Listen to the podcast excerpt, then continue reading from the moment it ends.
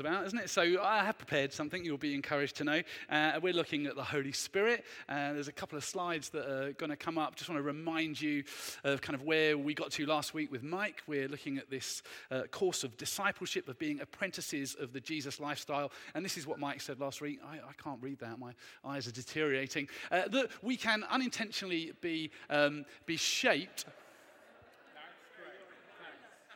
What? My eye, oh, come on. That's what the glasses are for. I just, it's, who can read that?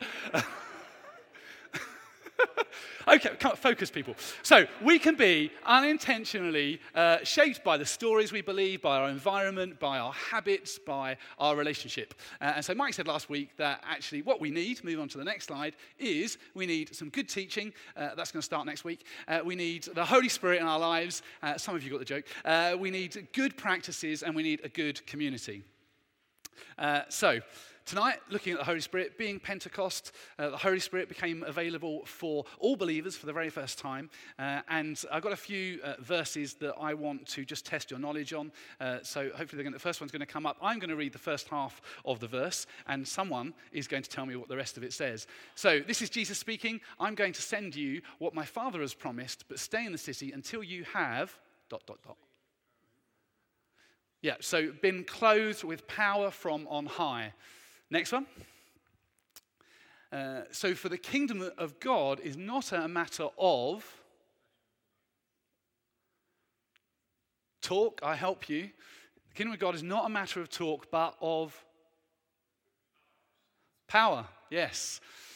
You're going to get a theme in a second. Next one. We have this treasure in jars of clay to show that. Come on, speak up. uh, what about it, though? Now, people struggle with this this morning that this all, yeah, all surpassing power is from God and not from us. Last one, then. For God did not give us a spirit of timidity, but a spirit of three things power, love, self discipline. Yes. Was something, were you here this morning? Very good. Uh, so the Bible describes for us this Christian life, the, the Jesus life, that was a life that was marked by power. Um, and it says that you and I are clothed with power on high. Do you feel like you're clothed with power from on high, or do you feel just normal? I don't see anything different when I look in the mirror. Paul, in, in, in, his letters, he talks about this as well. He says, actually, when I, when I brought the message to you, I brought it with power so that you would know. And he says that the kingdom is not a matter of talk, but a matter of power as well. And so, what we just kind of just did now as a community, the, the reason that we do that is because what we believe is, is more than just words, that actually God's power flows through us into the lives of other people to affect change, to bring healing, to change circumstances, to bring his kingdom, whatever it is that he wants to do. And so, what I want to talk about tonight is that the reason that we are clothed with this power from on high is so that you and I can live lives that, that delight the Father's heart, and so that we can be effective channels of his power, uh, that it would flow easily through us to do the work that he wants us to do. It's that simple. There we go, we can all go home. Uh, right, let's um, read. We're going to be looking at Galatians uh, from chapter 5 and verses uh, 16. This is, you'll know the passage as Paul talking about the fruits of the Spirit. So uh, I'm going to read this through this passage, and there's, there's a three places where Paul picks up on this idea of kind of living, walking, being led with the Spirit. And I just want to give you an understanding of what the kind of original words were as we read it, because I think that Paul, there's a progression to this passage that comes out in numerous ways that I want to highlight. So this is what Paul says So I say, live by the Spirit, and you will not gratify the desires of the sinful nature.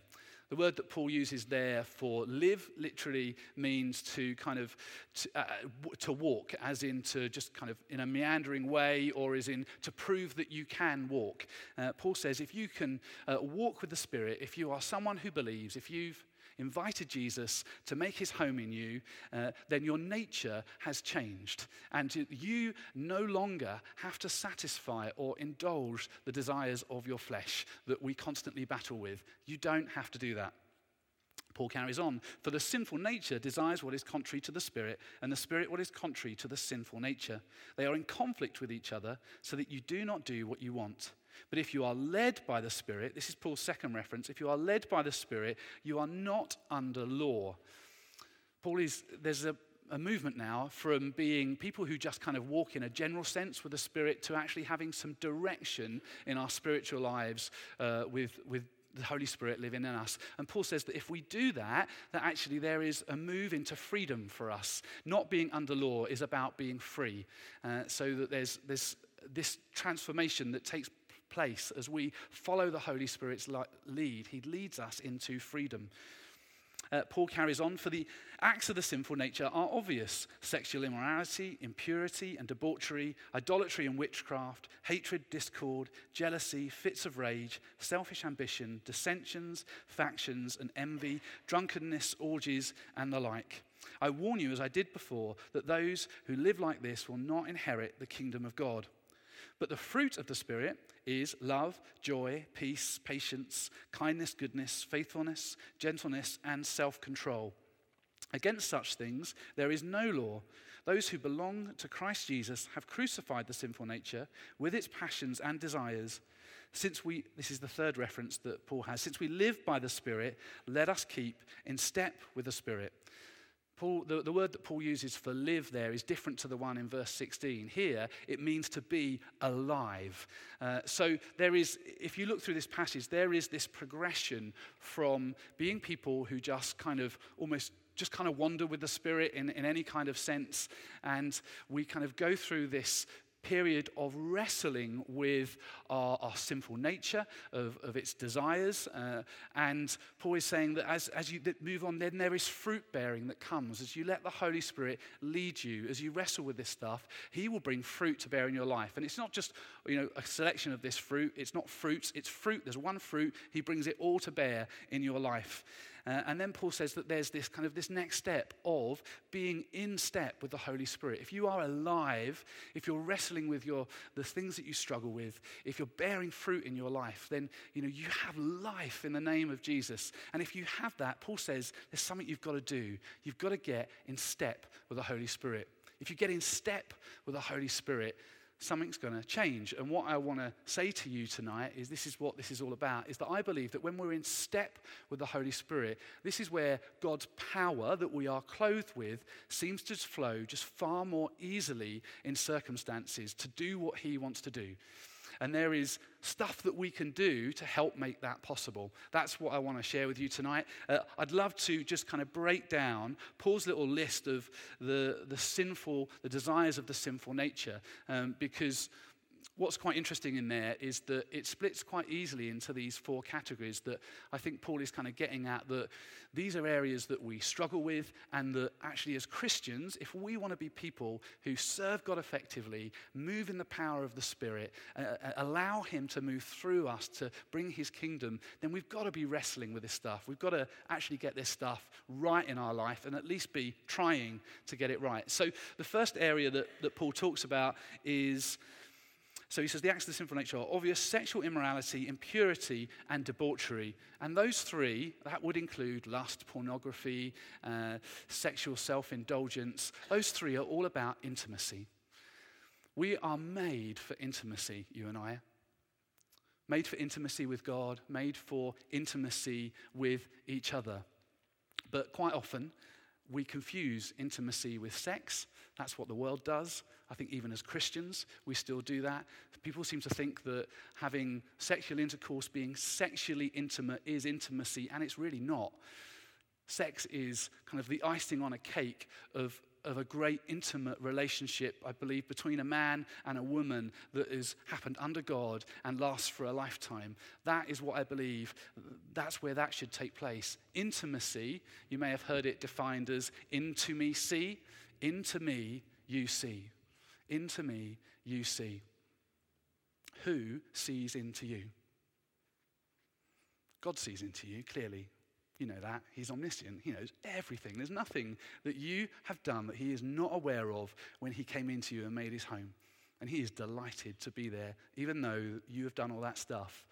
But actually, that doesn't mean that you have intimacy with the Father because you have to invite him. You have to be willing to say, actually, God, I want you. I want to open up my life. I want to share the depths of who I am and what I'm struggling with. I want to be honest about this stuff because how, how often do we try to hide the stuff that we struggle with from God as if he couldn't see it? We need intimacy, but more than just intimacy with him, with him we need intimacy with other people. Uh, if you are married, then you, need, you should have intimacy with your partner. Um, but we also need intimacy with other people. There should be other people in our life who know what we're about, what we struggle with, what we find hard, uh, what we're wrestling with, so that they can encourage us, support us, pray for us. We're made for intimacy, and we need to be careful that we don't misuse that. The second area, uh, Paul goes on to say, is idolatry and witchcraft, which I understand that as worship, basically. We're made to worship. We're made to worship one God who loves us but we misuse that on a regular basis. We allow the stuff of this world to take a prominence in our life and dethrone God. And for me, a really good clue as to whether kind of the how I'm using or in love with the things of this world, uh, as to whether or not I'm getting that right, is am I finding my worth and my value and my significance in that stuff? Because if I am, then it's coming from the wrong place. And, and, many of us might have jobs that demand a huge amount of our time and bring, you know, Mike introduces me as a pilot, but that's not who I am. It's what I do, and it's a, a big part of my life. But I am more than that, and you know, that doesn't define me. Um, and it's quite easy for, for our jobs to become our identity. Uh, it's not that we worship them. So I'm just kind of saying that we need to get that kind of balance right, don't we? Of actually where is our worth and our identity and our purpose and our value really coming from? Because it should be coming from God and it should be being affirmed by each other and by how we use the stuff in this world and how we live. The third area that Paul goes on to uh, is to do with community, and it's the, interestingly the biggest list in here um, hatred, discord, jealousy, fits of rage, selfish ambition, dissensions, factions, and envy.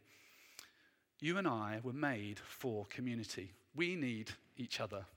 Some people don't think they do. They think that God alone is enough, but actually, God Himself said, no, that's not the case. Because when He looked at Adam, and Adam was perfect, and Adam had everything that he needed, God said, yeah, he, that's not good enough. He needs an Eve. He needs somebody else. And it's not that we just need someone of the opposite sex, we need each other. We need each other to affirm each other, to encourage each other, to build each other up, uh, to speak truth to each other. You can only love with truth, you can't love with untruth and lies. Uh, we need hugs. Uh, I, you know, the, there are sometimes people hug you and it's just slightly too long and they're hanging on and it's starting to get a bit awkward. So we need kind of hugs that are just the right amount uh, there's a lady, I'm trying to remember her name, I know it's um, Norris, Kathleen Norris, and she did this study on what makes a, a strong and stable marriage. And in it, she found that couples who hugged morning and night on a regular basis actually led to less marital breakdown. They had a stronger relationship, which sounds crazy that this tiny little thing, could, I'm sure there was more stuff going on in their relationships, but it kind of goes to show that actually we need we need physical touch. We need intimacy. We need words of affirmation. That is good for us, as well as needing intimacy with God. So, uh, are you getting that stuff and are you getting it from the right place? The last one then uh, is uh, the, the, best one of all drunkenness and orgies. Um, I've never partaken in orgies. Um, I have partaken in drunkenness. Uh, I don't anymore, thankfully. Uh, but what actually Paul is getting at in this stuff is, is the loss of our self control, the misuse of our self control. It's not very often that you'll hear someone say that you were made for self control. Does that all fill you with excitement and joy? It doesn't me. Uh, it doesn't, doesn't seem to fit, does it? That we were made for self control. We really were. That you and I need to have self control in our lives. When we throw that off, when we kind of just give in and surrender, I guess the big question is if you're not in control, who or what is? in control of your life. Because the, the only person who should be in control is you with the influence of the Holy Spirit within you. You are made to live a life of self control. I've been reading this book um, lately that was given to me by Peter and Pam Lavelle. It's called God in My Everything by Ken Shigematsu. Um, he's a, I think I got it right, he's a pastor in Canada. He found himself a, a retreat center, uh, a, a, monastery in, um, in Ireland, a Celtic monastery. And I don't think he expected to go there, but he found himself there and he discovered uh, that he learned a lot from this monastic lifestyle and the kind of the, the rule base almost that they have. And he discovered that you can have this deeply prayerful life as well as a powerfully engaged life in the world, serving Jesus in your community. And he discovered that actually having simple rules in life are really powerful in helping us to live the Jesus life. And so I, off the back of this book, I've been seeking to make little changes. And he kind of suggests you don't, don't go and change everything at once. That's going to be disastrous. You're not strong enough to do it.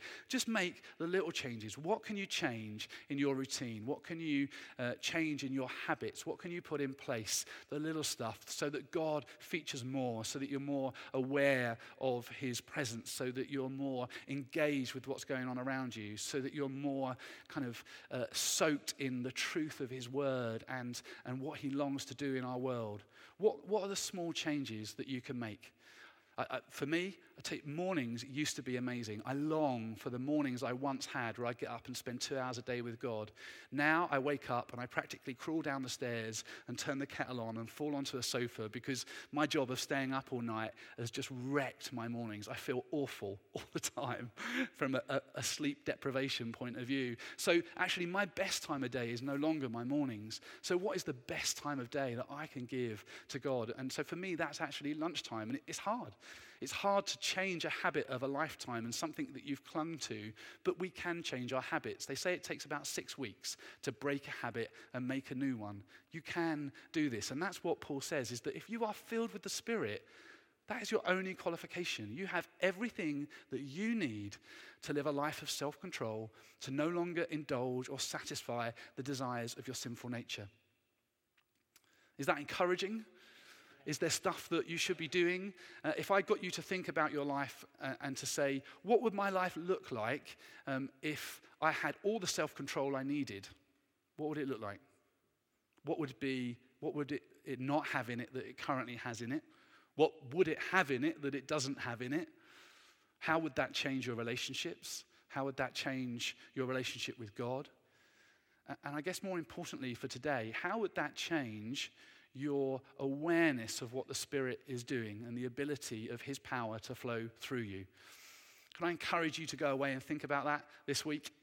There are three things that Paul encourages us to uh, in this passage. One is to walk with the Spirit so that we don't desire, uh, satisfy the desires of the sinful nature. Two is to be led by the Spirit uh, and find freedom. And the third one is to get in step with the Spirit.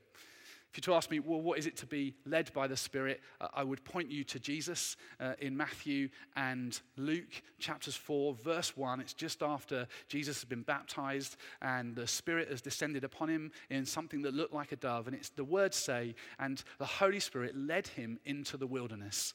And we know that in the wilderness, Jesus battled with temptation, the stuff that was probably most dangerous for him in his ministry. And it, was all stuff that was actually about shortcuts to achieving what God wanted to achieve through the, the, the difficulty of the cross.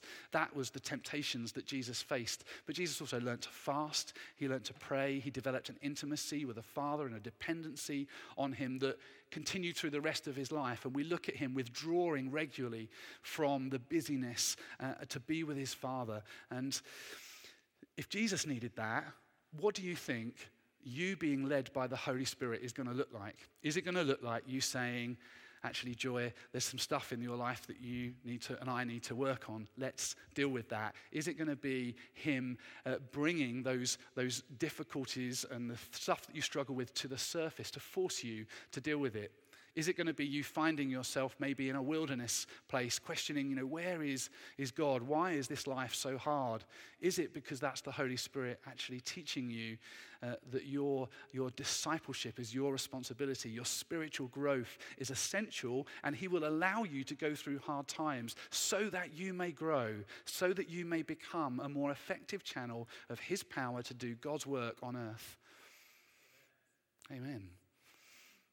If you want to know what the Holy Spirit's leading looks like, that's the place you're going to find it to start with. And He will lead you to other stuff. He will lead you into various ministries. He will equip you. He will lead you into circumstances where you can try that stuff out, where you can practice, where you can grow in faith.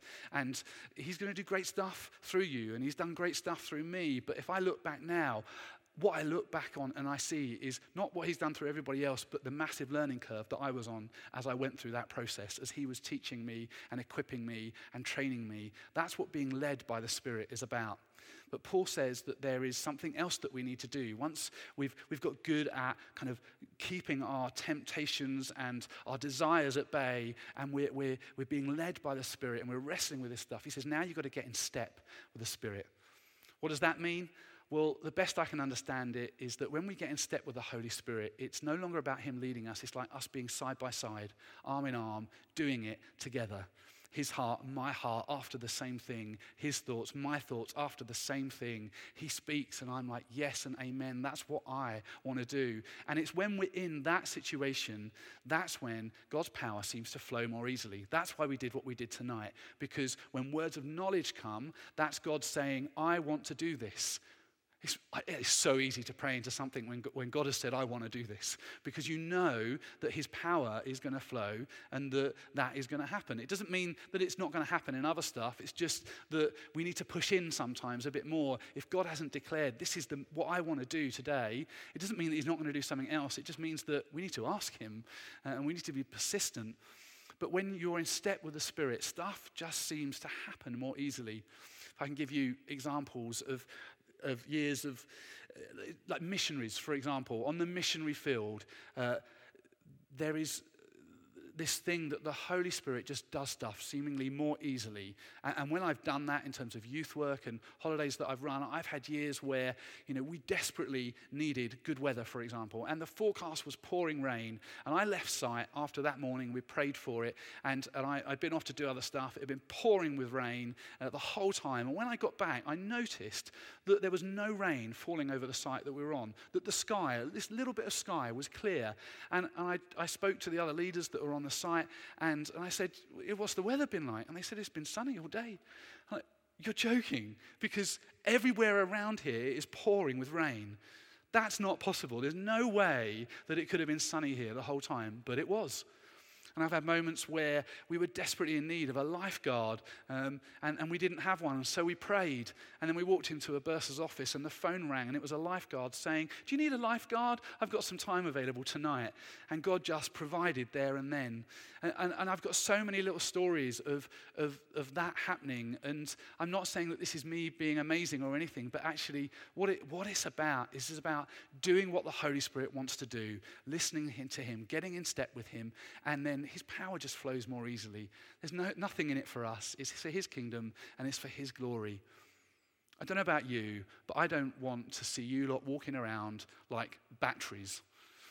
I would much rather see you around almost with your fingers in a plug and the power flowing through you. I, I had this great, um, I, I, was doing some research about when I was doing this talk, and I had this great experiment planned uh, of, of, there's a, something that you can do, a little bit of kit that you can construct where you can hold a fluorescent tube and pass electricity for your body, and the, and the tube lights up. But it started talking about wearing rubber soles and nobody touching you and standing on a plastic chair and being careful of high voltage. And I probably thought that's a really bad idea in church. But actually, a far better demonstration is what we did today is, is you guys going out and learning to get in step with the Spirit and seeing what God does through you when you're open to Him and when you move in this stuff. Is that a challenge that you fancy taking on? Me too, time wise.